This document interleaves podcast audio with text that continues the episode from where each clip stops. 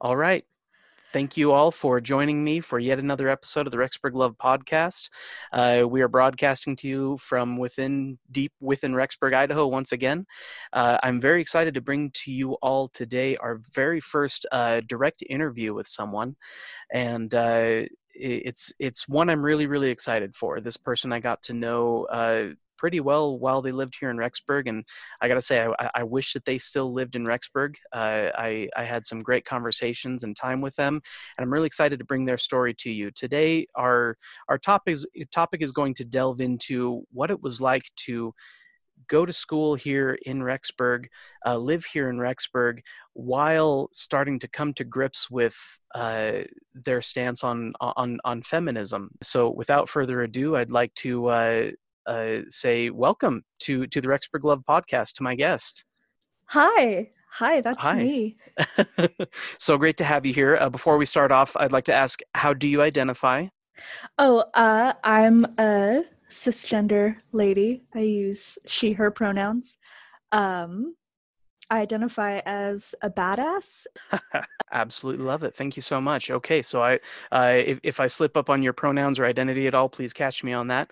Um, uh, okay, so yeah, uh, this this interview, I kind of want to go over your your history, uh, just in in your life in general, especially how it centers around uh, your your faith, your uh, your gender and identity. Mm. Um, so if if you'd like to just start us off, uh, you know, a little bit about your maybe your pre-existing family life as you came into this world and your upbringing a little bit. Yeah. Okay. Um, so I was born in a town in rural Texas. Uh, I'm the oldest like child in my family. Um, both my parents were are um, active members of the church when I was born. Um, my dad is a convert to the church. My mom is like old school, like pioneer stock uh, Mormon. Uh, I still use the word Mormon just because old habits die hard yeah, I grew up in in a rural town. Um, not a lot of other members of the church. Like when I was in high school, I was one of five, and the other person, uh, and like one of those five was my sibling. Um, in our, our high school of about 900 students. So, uh, very, it was the probably the part of the country where if like the like buckle of the bible belt like if you can if you can imagine that. Um so i have one sibling from my dad and my mom's marriage and then i have another sibling from my mom and uh the man that she married after my dad. Um so i have a a, a sister from from that relationship. I mean we were it was a very small ward that I grew up in, like a small town and an even smaller ward. Um, probably like 30 active members total, like coming to coming to church on Sundays. Um, and I was, my mom was like primary president, literally from the time I was in Sunbeams to until like I graduated high school. Like like um, and she was even like excommunicated for several years during part of that but she still like led the music in primary. Um, my parents divorced when i was 11 and that was really difficult being um, being so devout in the church and like they had a temple marriage and like families are forever and then all of a sudden like yours isn't and and like what do you do with that? Um and then you know i didn't know at the time that she was excommunicated it was something that like i kind of realized later um a few years later when she was rebaptized and i was in seminary and i was like oh like you kind of you don't just get to be rebaptized like something had to happen. Um and so my mom's a very very private person um, and our relationship is a little we just don't talk about that kind of stuff um, as to as to like why she didn't talk about it with me um, i just kind of assume that's like her business and how it affects me is my business. I was so happy for her um, because I I saw how much her membership in the church meant to her, and for her to to have that back was was tremendously important to her. And so, yeah, I was really happy. I remember like my grandpa flew down from from Idaho and baptized her and she she was baptized and my baby sister was um, blessed on the same day and so that was like was a big deal for us at the time. I was probably like 13 14 somewhere in there. Place that i grew up in most folks were either like really catholic or really protestant and there wasn't a lot of um, a lot of room in between. The the very few uh, atheist and agnostic friends that I had at school had to be a little bit careful, like who they divulged that stuff to. At the time, I didn't really think I was like, oh, it's not that big a deal. Like people aren't going to make fun of you for that. But uh, once I sort of left that situation, I was like, oh, oh shit, no, they really did have to be really careful about that. Um, so as far as like being Mormon growing up in that, it was unpleasant. I had friends who whose parents wouldn't let them come over to my house. Uh, I had friends who would like come to stake dances, but their parents would would make them like leave the room anytime we prayed. I had people who would make fun of me. Uh, I had a a friend's boyfriend would like hound me about being a sinner because I drank Dr. Pepper. And I was like, this isn't even like your thing. You don't you don't understand it. You need to back off. That was the bad end of things. I mean, it was it was the kind of thing where it was we were young enough that I was like, oh, so and so, like, do you want to come over to my house for a sleepover? And you know, kids having no filter and religion being such a prominent aspect of the culture there they were very blunt and were like, "No, you're Mormon. Like my my parents won't let me." I'm certain that like I know for a fact there were several preachers or, or ministers in the town who had like anti-Mormon sermons as like a yearly part of their their like church services because like friends would come to school and be like, "Oh, we heard about how terrible you are uh, but it's so weird because like I know you and you don't. I don't know. I don't remember the examples they used, um, but yeah, it was it was just kind of stuff like that. It really galvanized that kind of martyr complex that that some people get uh, in this in this faith of like you know I'm I'm doing this because you know I would I'm true blue like I would die for this when like really it's just kids being stupid kids but it if anything, it, it really I'm a an obstinate person by nature. And so it just like made me dig my heels in more. I remember being in primary and like one day like asking my mom like hey when is it going to be like when do i get to bless the sacrament uh, and she's like oh well you don't and i was like well why not and she was like well only only men bless the sacrament and i remember thinking like well that doesn't make sense. Like i'm capable like i know boys like i'm just i'm just as capable. And i was probably like i was young enough that i hadn't ever figured out that there were no women priesthood holders so i think i was definitely younger than eight. Um, like i don't think i had been baptized yet.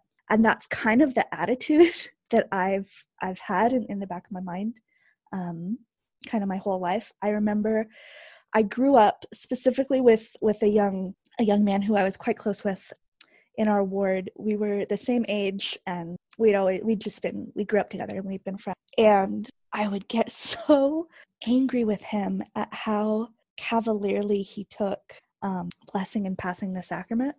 He would joke about it and say how much of an annoyance it was and that he wished he didn't have to do it. And i remember like so my seminary class had like four kids in it at any given time tops. Uh, and so we had some very frank discussion. And I remember once during one of these discussions when he mentioned like how irritating blessing the sacrament was, like I just kind of lost it with him. And I turned to him and I was like crying.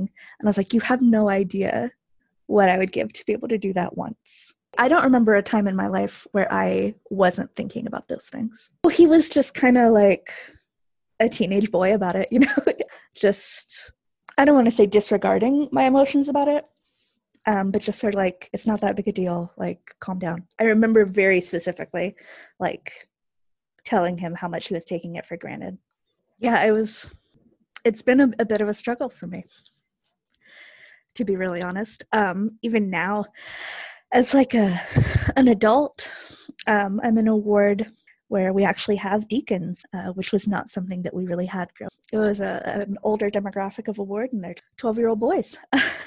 you know, there are times where like I'm being passed the sacrament, and just about every week I'm like, what does what does this child have that I don't? I probably talked to my stepmom about it. I was always very close with her, and I probably felt like I could not necessarily commiserate, but sort of like bounce questions off of her. Uh, she also happened to be my my seminary teacher, which for all four years, which was which was nice in a lot of ways. Questions weren't super welcome, not necessarily like my not necessarily by my parents. Like I don't I I don't remember them ever telling me not to have questions. Um, but I remember like specifically a lot of leaders would would have problems with with some of the, the questions that I had. So I actually ended up taking temple prep three times. And once twice in Rexburg and once in Texas. The twice in Rexburg, once I took it with a roommate who didn't want to go alone. The second I took it because I had just gotten engaged. And the third because I moved back home. And then to plan for the wedding. They were just so excited to have somebody go through for a live ordinance. They decided to do temple prep for me. Um, the temple prep teachers in rexburg were great. Super chill. There were there were quite a few people in the classes as you can probably imagine. It wasn't it wasn't a super big deal. It was just like specialized sunday school. But for this one it was in texas it was me and i think another couple who had just gotten engaged and the guy who was teaching it was like really weird like space doctriny like once he gave a talk about how stonehenge was built by aliens who are actually angels like just just like a wacky dude and he was i was i was not a fan of this guy. He would he would talk about like how everything in the temple is symbolic and and just just those kinds of things. But i remember i had a specific question and it had to do with i still i still hold these things sacred. But just i had a i had a question. Um i was bothered by i was bothered by something. And i i asked the question and it was probably you know the last in a in a long line of questions that I had been asking. Um, and he turned to me and he glared at me, uh, and he said, "Because that's the way." They have, I think he said, like, because that's the way it was revealed to be. Do you have any more questions? It, that, like, that was a moment that really changed things for me when I sort of realized, like, oh, like, I'm, I'm disrupting the status quo a little bit by by asking these things. Like like this isn't this makes people uncomfortable. And having grown up and been socialized like as a woman and especially in the south like you don't make people uncomfortable. Like that is the antithesis of your of your purpose and for existence. At, at some point you arrive in BYU Idaho in Rexburg. Uh, mm-hmm. Uh, it, can you walk us through a little bit your your decision making process from a high schooler to what you're going to do after high school and what lands you in Rexburg eventually? Yeah, yeah. Um, so I knew what I wanted to study. Um, I ended up I studied music, uh, and I had wanted to go to BYU in Provo um, because they have a stellar music program there. Um, and so I auditioned and I didn't get in. Okay. Uh, and I had also uh, I had also applied to BYU Idaho, and those were the only two schools that I applied to. and now, I have, why just those two? I honestly couldn't tell you. Um, it probably had something to do with the cost. Um, I knew that I would be paying for quite a bit of my education by myself, Okay. and I um, I didn't want to spend that much money. Uh, Yeah, there was that's fair. also, you know, a lot of of the idea was drilled into me that like it's important to go to the Lord's school, um, which were things that that my leaders had said to me. Now, I don't want to poison the well again a little bit too much here, but when you when you say the Lord's School, what's what what comes to your mind? Is it B, is it BYU first, BYU Idaho second, or are they both considered on par as far as the Lord's School? So in my ward, I can I can only speak to my ward, um, but in my ward, the good kids go to BYU, but the great kids went to BYU Idaho. Oh, really? yeah, it was, like- it was good BYU, great BYU Idaho. oh yeah, the really righteous kids went to BYU Idaho. like, wow. They don't even get to wear shorts at BYU Idaho. Like So, so uh, now is this you uh, projecting a little bit on the past, or at the time was it uh, the uh, uh, specifically a, a memory about shorts being an elevated law for the more more more Lord Schoolish here in in Rexburg? Oh no, like that was a thing. Like my stake young women's leader, who I actually had a falling out with later, um, that we could talk about if you want, Most definitely, yeah. um, would would say things like that. Like she wouldn't let us wear flip flops to Okay. church meetings because they didn't wear flip flops on campus at BYU Idaho. Like it was a thing. Interesting. So they're starting to follow the patterns of the Lord's universities there in rural Texas to prepare you for some sort of higher law. Is that how you kind of saw it? Yeah, yeah, kind of, kind of. Interesting. and like So- this was a, a small pocket of of folks in the ward um but they were the ones who were working mostly with the youth so So I, I I just have to interject a little bit here as a as a native Rexburgian, how how astonishing this is to me because it seems like in most Mormon media that you would see, like uh, Singles Ward and things like that, there was the ongoing joke how BYU BYU Idaho was the fallback Lord's University. There was Yeah. a main Lord's University, but BYU Idaho was what you went to if you didn't make it in the Lord's University. And it was the ongoing joke here in Rexburg as well. Uh, and so to hear kind of the opposite coming from rural Texas, granted, this is five years after I graduated, but uh, still, that's it's astounding and quite quite funny to me. I like it.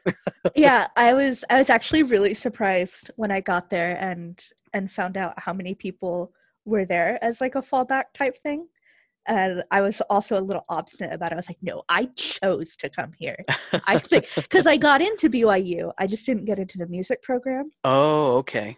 Um, and so yeah, I was I was kind of an asshole of like I could have gone to BYU, but I chose to come to BYU Idaho because I'm righteous. Like no, I was- love that, and I I gotta say I'm fascinated with your. Did you say it was your young woman's leader about the flip flops and shorts? Stake Young Women's Leader. Yeah. Stake Young Women's Leader. I've got to say I'm fascinated by that because growing up here in Rexburg, at the time it was it was Bednar that was the president of the university Mm. here, and uh, pretty much any of the things that Bednar enacted uh, as a president of BYU Idaho became a thing for. I mean, I can only speak to my ward and my stake, but it definitely became a thing for my ward and my stake like he had a thing where at the start of each of his devotionals he'd raise his scriptures high and say scripture power and everyone would raise their scriptures too and say it with him and we started doing that in all of our meetings as young men's here in Rexburg. And I thought that was a wholly unique Rexburg thing. But to hear that your stake young women's president in Texas was doing similar things with shorts and sandals is fascinating to me. Yeah, I think she had a. I think she had a couple kids who were at BYU, Idaho at the time, um, or had Mm. just graduated or something. Okay. and so that may be the link but yeah it was it was buck wild Fascinating.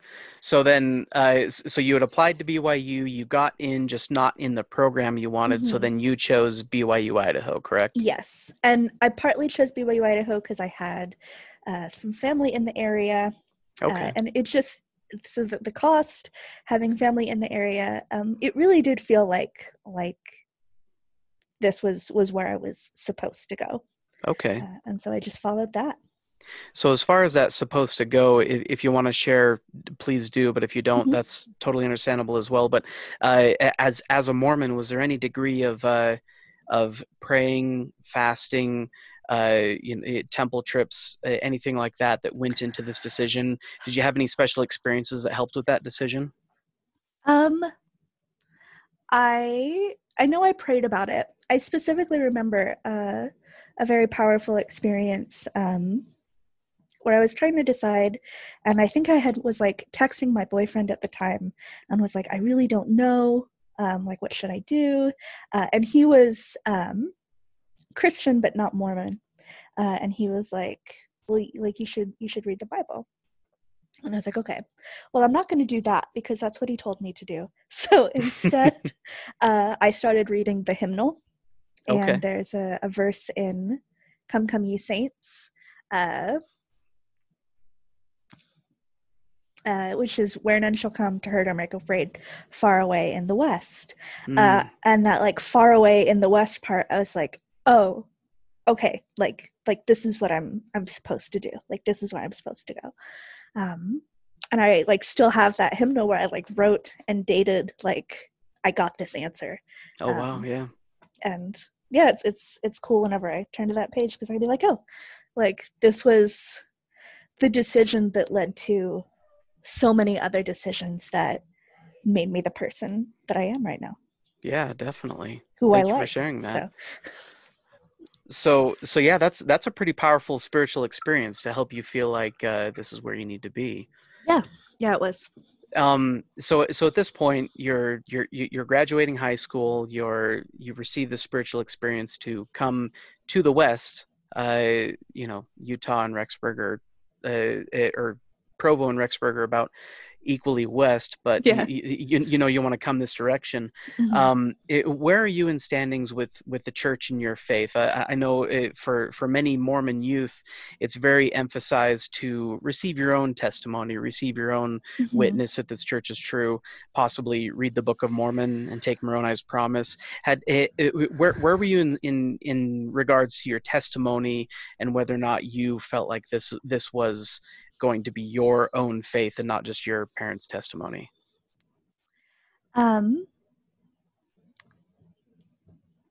so a lot of my testimony is somewhat rooted in question. Okay. Uh, if that if that makes any sense. Um, I feel I personally feel like there are questions that I am going to wrestle with for the rest of my mortality. Okay. Um, and this was the first time that I remember having those questions. Um, so specifically, like, does God exist? Um, when I was a senior in high school, that was the first time that I really like grappled with that question. Mm. Um, and like if he doesn't exist what does that mean? If he does exist what does that mean? Like um and that was the f- the first time that i remember asking that question and and getting the first of um many not necessarily answers but responses um that that i felt was okay um, sorry, I know I, I, sound like I'm I'm dodging the question. No, you're just fine. okay. Only share what you want to share. Okay. Um, at that time, I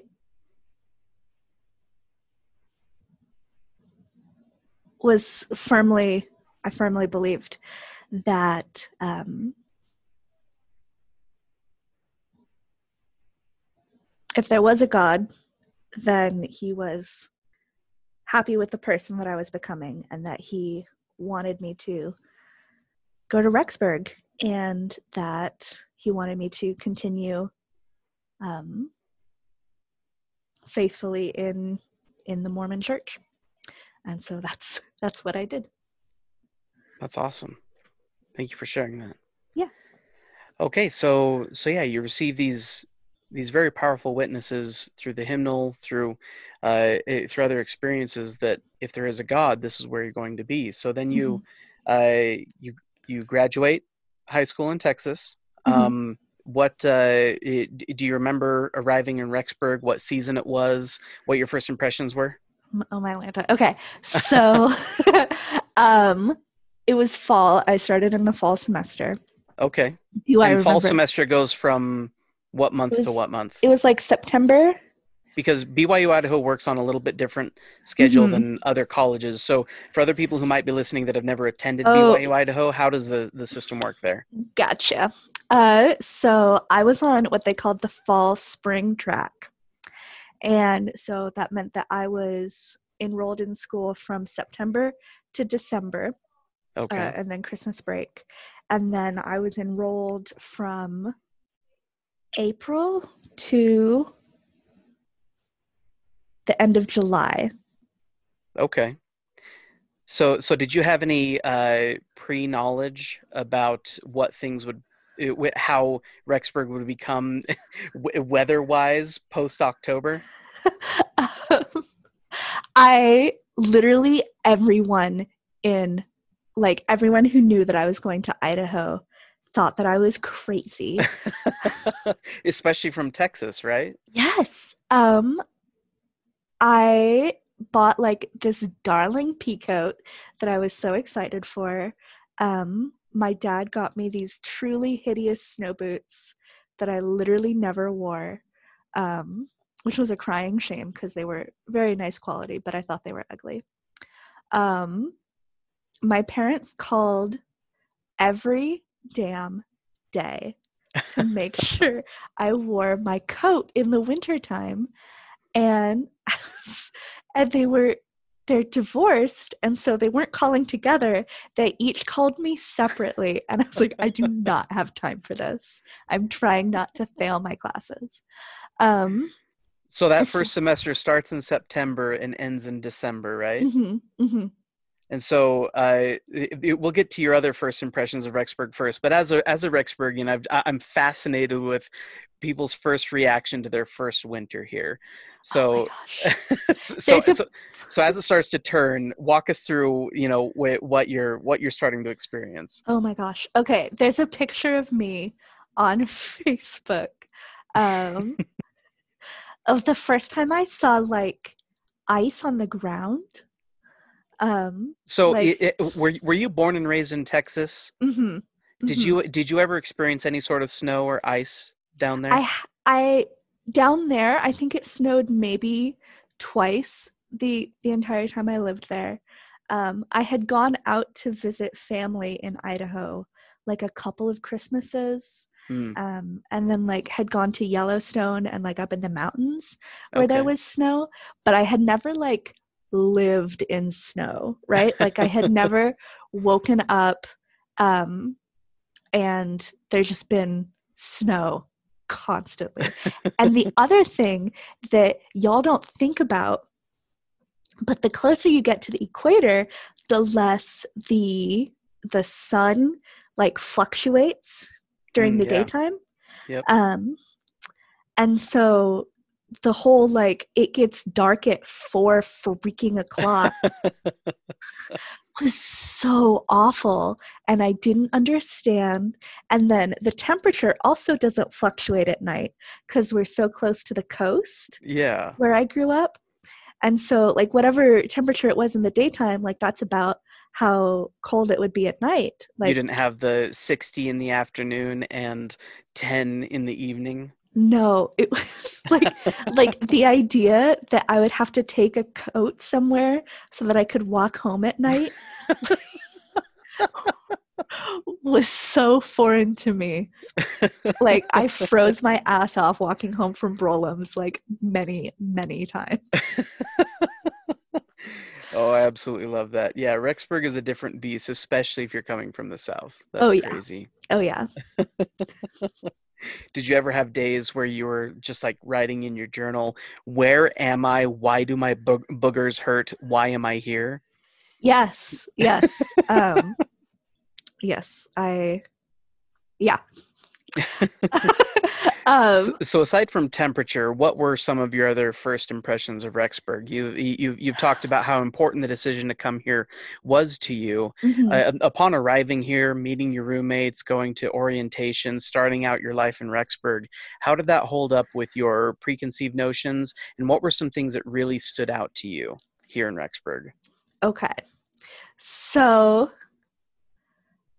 uh arrived in Rexburg, moved into my apartment. Um it was this whole big thing with my family. But orientation is where things really got fun for me. Um because I actually met my husband uh at at orientation for Oh, wow. for B, yeah, at BYU Idaho. Um we sometimes lie about that uh, and just pretend that it was literally anything else because it's a little lame. Uh, but no, we were in the same orientation group.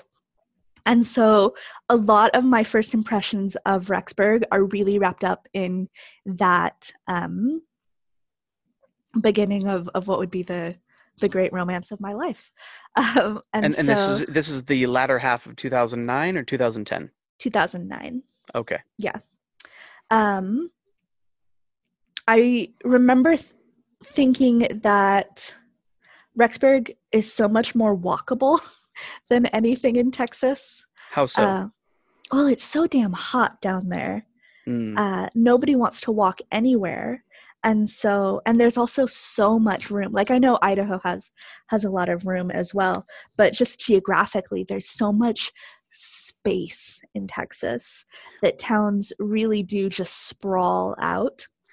Uh, and so population wise um, rexburg was about the same size as the town that i grew up in um, but it was a lot denser than, Okay. than where I grew up.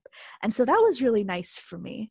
yeah, um, yeah. Here we here in Idaho, we like to say that you can drive 500 miles and still be in the same state. But in Idaho, that's only if you go in one direction. But in yeah. Texas, that's pretty much any direction, right? yeah. Um, it takes 12 hours to get to the other side of Texas, minimum, no matter which side you start from. Wow, that's So- mind-bogglingly huge.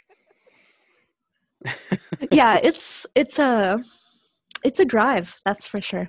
like I'm pretty sure times that by two, and I can get across the entire United States. Yeah, yeah. so yeah, you, you get to you get to Rexburg, and it's uh, it, yeah. Comparing it like that, it is a whole lot more walkable. Broulim's is only, you know, a few blocks away from pretty much anywhere you're at, right? hmm Um, and so I I really loved that aspect of it. Excuse me. Um, As gosh, far as some- the as far as the church culture goes, so you were familiar with a a smaller ward, uh, i- right in the middle of the Bible Belt, and then you come up here to Rexburg, which is huge wards, many of them all in a in a town like you said, very similar Mhm. to the size of the town you grew up in. How was that as far as a change for you? oh, I hated it. Really, I how so? I hated it so much. I hated that there were two relief societies. Um, I thought that was weird. I I hated how many people there were uh, in a ward, um, and not really getting to know the leaders. Mm, Because growing up, I had always had a quite a cro- close relationship with with the leaders of my ward, um, and in Rexburg, unless the the leadership really really makes an effort, um, that just doesn't happen. yeah. And um, and so that was that was difficult. Um, I had some kind of crummy roommates my first semester, uh, and so uh, the whole the whole like roommate policing like 1984 bullshit that goes on was was really uh significant in that apartment So, if you don't mind expounding a little bit on that, because I'm, Yeah. I, I, I believe some of our listeners are going to maybe have tangentially heard about honor code office Mhm. debacles or uh, ecclesiastical endorsement type things. But for any who didn't go to college here and they, they may only be familiar with like, you know, you, you've got to make sure you're temple worthy in the church. Uh, Right. y- can you expound on how it's it's it's a little bit more severe in the college scene? Yeah. Um so I'm just going to kind of explain how it was for me, but that doesn't necessarily mean that I agree that's how it should be. Okay, Yeah. I Yeah. just want want that super clear. definitely. Um, so part of the honor code as it's written uh, sort of states that it's also your responsibility to make sure that the people around you are also following the honor code. Um, and so, like, if your roommates are out, like, past a certain amount of time, like, you're supposed to encourage them to come back home. Or, like, if they're spending a lot of time with a certain other person of the opposite sex, because of course everyone at BYU Idaho is straight, right? Um, then like you're supposed to to like make sure that they're that they're doing okay and like check their outfit, like for women especially, like make sure that they're dressed modestly like before they go places and like encourage them it's all under like the guise of encouragement but it really just is peer pressure so you, um, so you mentioned that was a particular difficulty with your first group of roommates. mhm. Do you do you have any stories that you want to share that kind of expounds upon that feeling you had? Yeah. Uh, so my husband and I lived in apartments that were fairly close to each other. Um, to And the this is point, while you're dating, right? yes, this is while we were dating. Had had you become engaged yet, or just boyfriend girlfriend? No, so well, uh, our story is a little complicated. Um, he actually quasi proposed.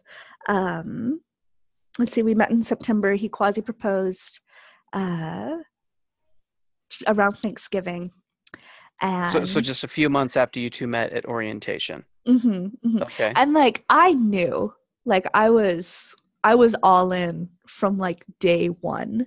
Okay. Um, but uh, he still had a mission that he wanted to to go on, and so I ended up um, waiting for him while he was on his mission. Like so hardcore. so he so he he went to he went to college before his mission as Yeah. what uh what the the Rexburgites will call a preemie, right? yes, yes, and, he and, was and, a how, and how did you feel starting to date someone who was labeled my a, a, a preemie here? Because there's there's definitely a stigma to that. There's such here. a stigma to it. I know. Okay, so I remember having a real heart to heart with my stepmom um, before I left to go to college. And she was like, you know, a lot of people meet their spouse, uh, like a lot of people, a lot of girls meet their husband when they go to college. Like, is that something that you're ready for? And I was like, "Ah, no. Uh, obviously, I'm going, and like this is this is really truly how I felt and believed. Um, I was uh, ashamedly one of the not like other girls type of type of teenage girls Yeah, yeah. um and so like i was the cool chill one um with my undiagnosed anxiety disorder. But um so she she was like are you are you prepared to to maybe meet your your eternal spouse? And i was like no like i'm not going to date for like at least the first year that i'm there because um you know i really am there to get an education i'm serious about a music career that's really what i want in life. Um and i i don't want to be distracted from that. So i'm not gonna i'm not gonna date anyone. And even if i do um i'm not gonna date someone who hasn't gone on a mission um because i don't have time for that. Like, okay. it was it wasn't a it wasn't like a only going on a mission makes you worthy to be with me type of thing it was genuinely like i do not have the time to get hung up on some dude who is going to ditch me for 2 years like uh, and then i super did So, so this this brings up an important focus that I'd like to expound on a little bit. Mhm. So, as as a- as a woman attending a Mormon university, where, like you said, your stepmother was preparing you for the possibility of finding someone that you would possibly like to marry, you Mhm. were you were very career oriented going there. Mhm. Uh, what so you you said you wanted to be in the music program. Did you have an idea already of a a a roadmap for your career at all? Yeah. Um, so this isn't at all how things turned out. Um, but what I had wanted to do was I wanted to go to BYU Idaho for two years um, and sort of soak up everything I could there and get an associate's degree and then um, enroll in the music program at BYU in Provo Okay. and then because BYU in Provo had a um, music dance theater degree, and at the time, what I really wanted to do was perform musical theater um, Okay. Stuff. uh, so that was that was my roadmap at the time. Okay.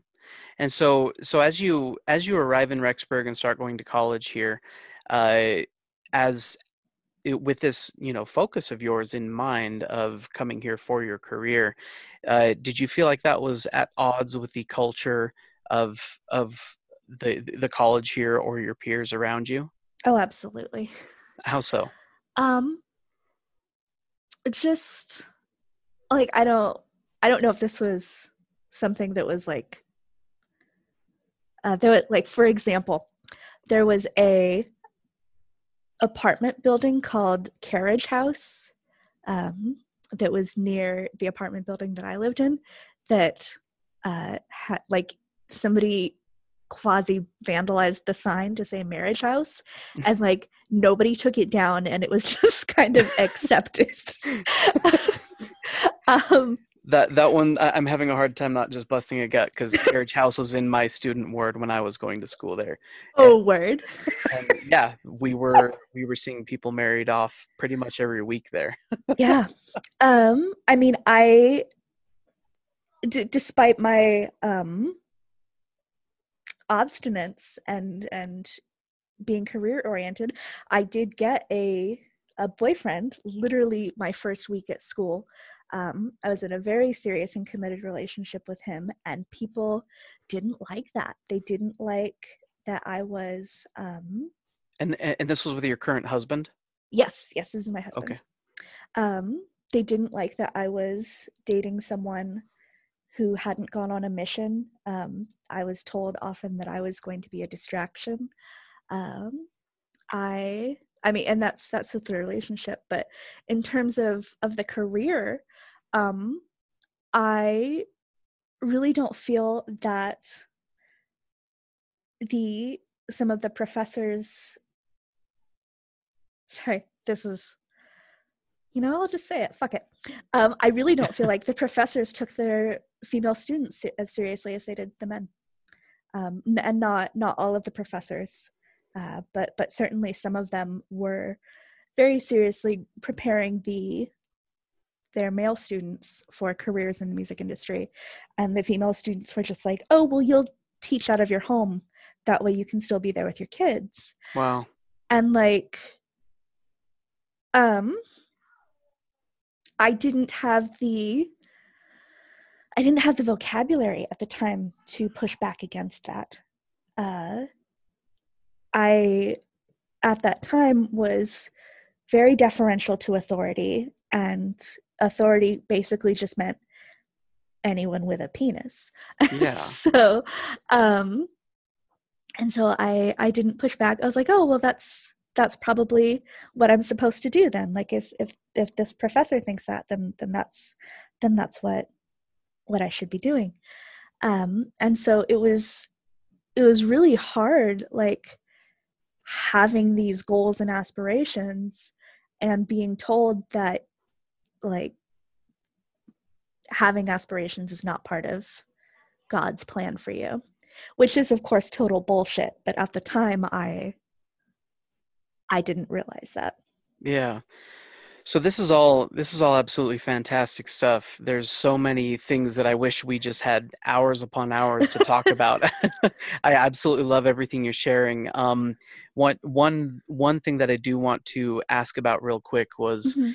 the the idea that you said you received from others that as you as you started to enhance your relationship with your with your uh, with your boyfriend at the time, Mhm. uh, later husband, your your significant other, that there was a possibility you were going to be a distraction to them, Mhm. and eh, I I can't help but try to frame it in the world outside of the church, especially if I just look at like movies or you know other things like that, where uh, you have the very romantic story of person meets person these two people fall in love they're able to explore their relationship and build on it from there. And I, I can't help but wonder how it felt for you to have this wonderful thing unfolding in front of you that you were hearing people tell you yeah this is a wonderful thing that's unfolding but by nature of you indulging in this relationship at this time you're hurting your significant other's possible position in this church or activity in this church is that something that I, I don't know I, I i don't want to read too much into your situation Mhm. or influence your own story but is anything i'm saying here anything that you you struggled with or had a had a hard time with Um, yeah, absolutely. Uh, I think I'll uh, I'll say that we were we both started dating each other when we were teenagers, and uh, had just moved to a a new place where nobody knew us, and so we had all of the both all the freedom and all the hormones that come along with that situation. Yeah. Um, and and also you know the the romantic feelings for each other. Hmm um, but i think the i'd like to just sort of focus on on the word distraction um, because nobody ever told boyfriend at the time now my husband nobody ever told them that he was distracting me. Um, nobody ever assumed that my purpose was just as grand and glorious as his mm, um, which it is. Yeah. And um it to me like looking back on that it sort of uh shows how much in the culture women and uh, especially young women and teenagers are objectified and seen as um temptation or um distraction or just they're not people. They are viewed solely in their relationship to the men in their lives yeah. uh, and then as women get older and they um, either do or don't have children um, their whole identity is is sort of based on on their whether or not they've they have a child or they've raised a child or again their relationship their status and their personhood has nothing to do with them and everything to do with their relationships to others. Yeah. Um, and so coming to terms with the fact that like i am a person and i deserve everything that that a man deserves uh, was monumental for me. I love that. That happened in rexburg. Absolutely love that. So so to to get start to get to the central focus of of this interview with you Mhm. the the main reasons that we wanted to flesh this out you coming to terms with your own position in regards to feminism while in rexburg to rewind just a little bit Mhm. uh, as as a as a younger member of the church in texas a female before you arrive in rexburg what was your relationship with feminism growing up? Oh hell. It was a dirty word. Was it? Hmm Uh, it was like I was taught in high school that like Gloria Steinem was a bad woman who didn't understand her place. Like, yeah uh, like that was a quote from from one of my history teachers. Wow. Um, it, yeah, it it just it wasn't ever like a and this is this is the thing I think about a lot of marginalization and um, and those sorts of things is that it's very rarely the outright like go in the kitchen and make me a sandwich sort of shit. It's it's just woven into the fabric of your life to the point that until someone else points it out you don't see it. Okay. um and so there were a lot of of things in my life that i just didn't see like my assuming that any any male who was older than me had authority over me. Like that wasn't something anyone had ever told me. That was just what i believed because of of the experiences that i had growing up So we, we, we kind of get to the term patriarchy here. hi yes and uh, and as a- a- as a male who Mhm. definitely privileged, very much so because of my my- my gender, how I identify, how I present myself. Uh, for me, it, it took me a long time to identify what what people were talking about when they use the term patriarchy and i and i want to dive into this a little bit more farther along in your story as we as we start to flesh out your uh it- you know becoming a feminist and and such as that uh but but for now um so so you mentioned your your history teacher's viewpoint on uh on on feminism and uh, up until you you leave for rexburg uh did, did you ever start to feel any any feminist awakenings or have any role models that you're following or was all that squarely once you went off to college Right. So I had always been drawn to um, fiercely independent women in fiction. Hmm. Um, I remember the like uh, I've always enjoyed clothing as an aspect of self-expression, uh, and Halloween was a was a really big holiday for me for that.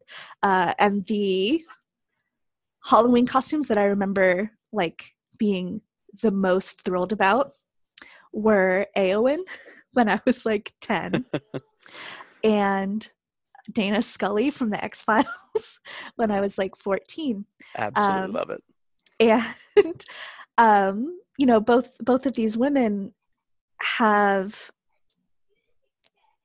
tremendous ability to exist in a world that is unkind to them um, but they can still maintain who they are and it doesn't they're not hardened by it yeah um, and so whether I had the the vocabulary for it or not, like I think um, I've always been been attracted to to those sort of sort of role models. Um, I would say that like I wouldn't even have self-identified as feminist until much later in my education. okay Um, so so if someone brought a mic to your face when you first set foot in rexburg and asked you two questions number one do you identify as a feminist and number two what do you think of feminism can you think back on on your, your previous years and what you would have answered them on that day Uh, I would have said no to the first question. And what do I think of feminism? Um, I think my answer would have been I don't think about it at all. Okay Like it's just it wasn't something that I felt was necessary. It was kind of um, uh, I I kind of think of the quote uh, from the Book of Mormon, where they're like, "We have a Bible, we need no more Bible." It's like we Yeah. got the right to vote. Like we don't need any more. like we're good. Like what else is there? yeah okay Um, so yeah, that's that's probably what I would have thought about it at the time. I love it.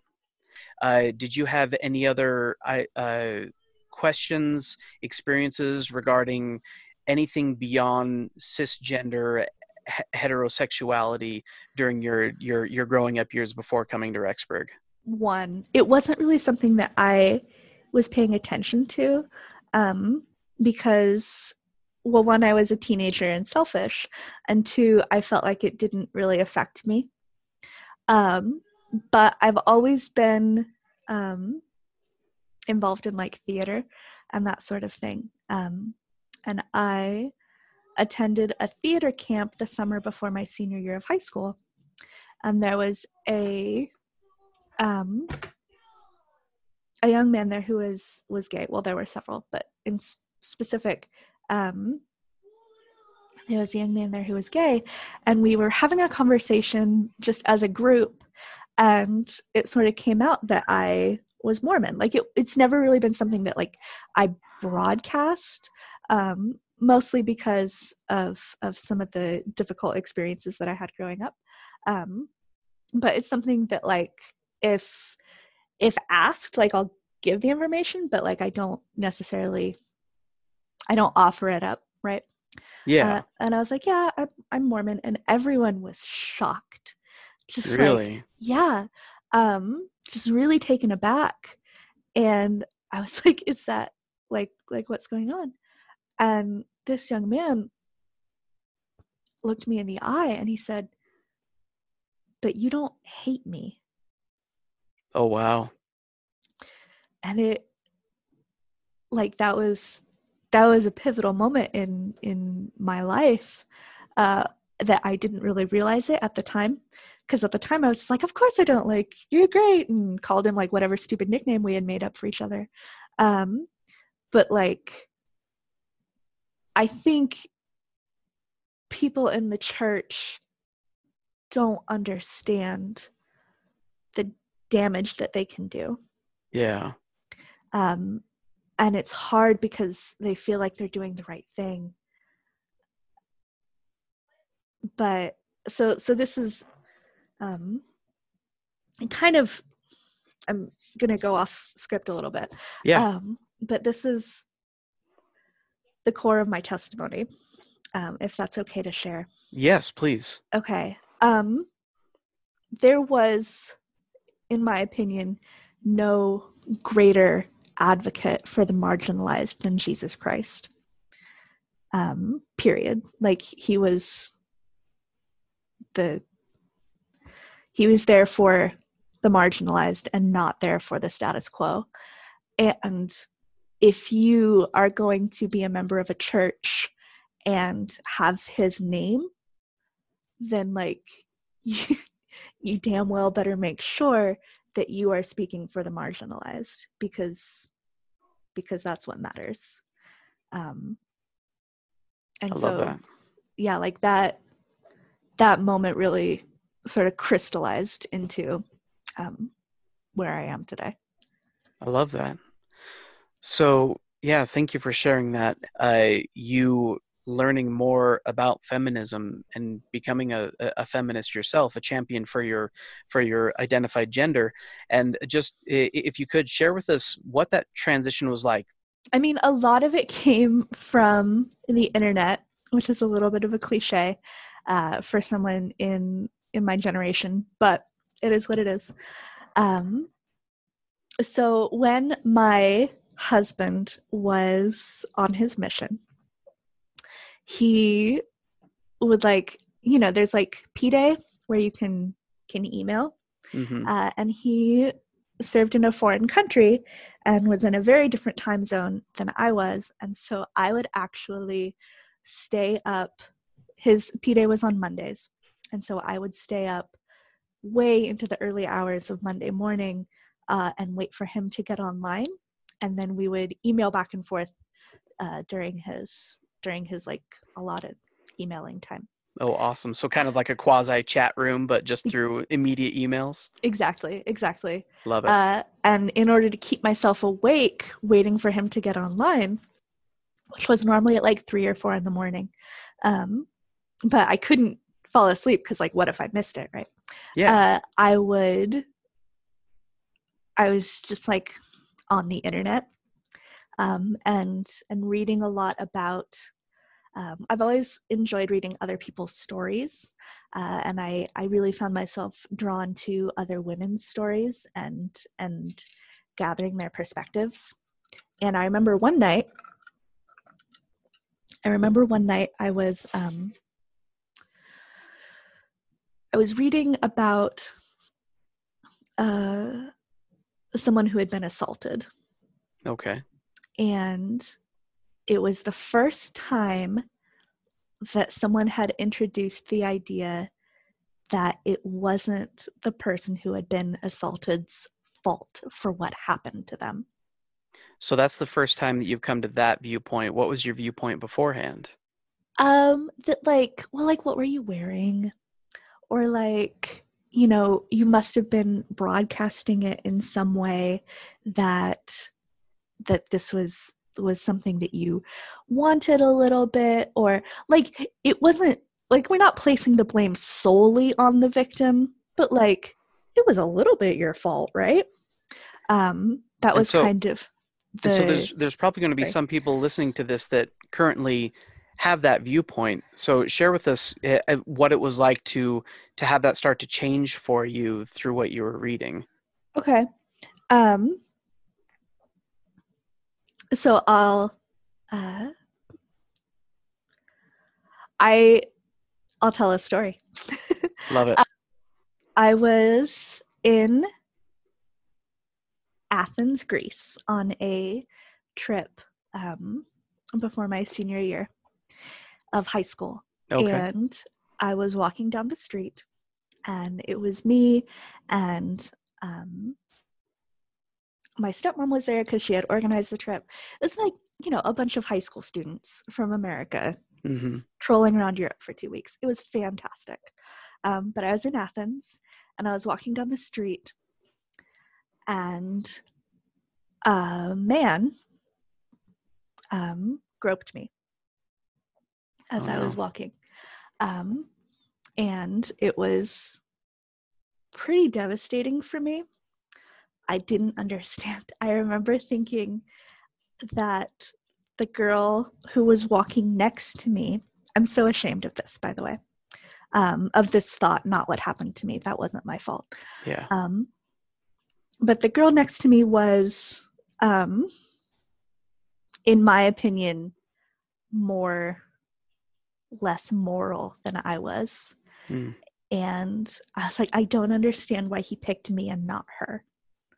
Obviously she's asking for it and i'm innocent. Um wow. And so i really internalized this like i went over like i was wearing the most buck wild outfit. I was wearing lime green capris with a blue skirt over them and a t-shirt with pastel owls on it because i was in athens and owls were the symbol of Athena. Like, like the most nerdy ass, weirdest shit you can imagine with like Converse with penguins on them. I had horrifically frizzy red hair and like weird wireframe glasses. Like I was a weird beard kid and this guy picked me to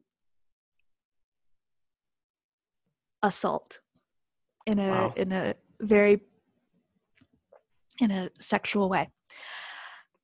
And i really internalized i was like what did i do?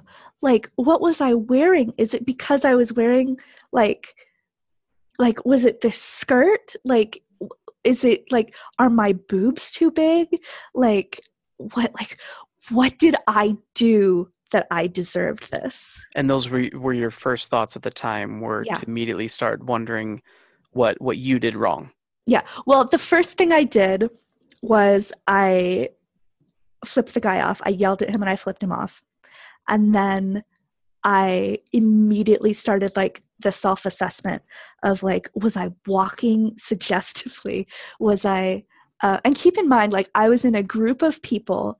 I was next to my stepmother and it was just it was just random wow. this was a man who had for some reason or another the belief that he owned other women's bodies and he could do whatever he wanted with them. And he chose me. I was underage at the time, by the way. Wow. Um, and again, it had nothing to do with me. But at the time, I believed it was at least partly my fault.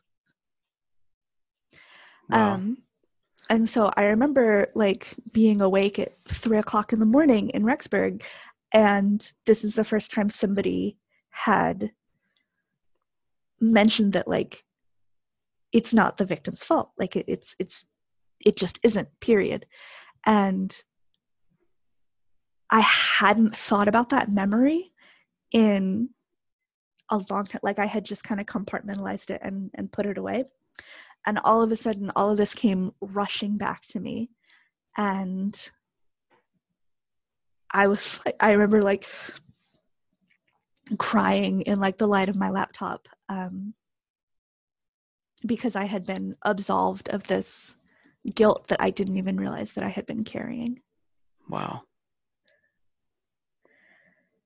That's amazing. Thank you. Thank you for sharing that. And I just want to take a minute to let you know that I I I, I believe your story and and what happened to you is is not okay. And uh, and I'm I'm very glad that you were able to have that moment that you were seeing other people validate that.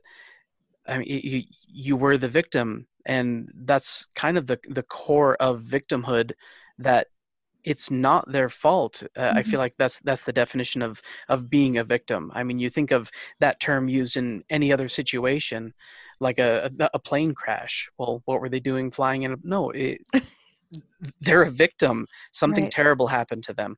And uh and i'm i'm glad that you're able to have that moment and start to see that that horrific experience in a different light. Uh, so thank you so much for sharing that. Yeah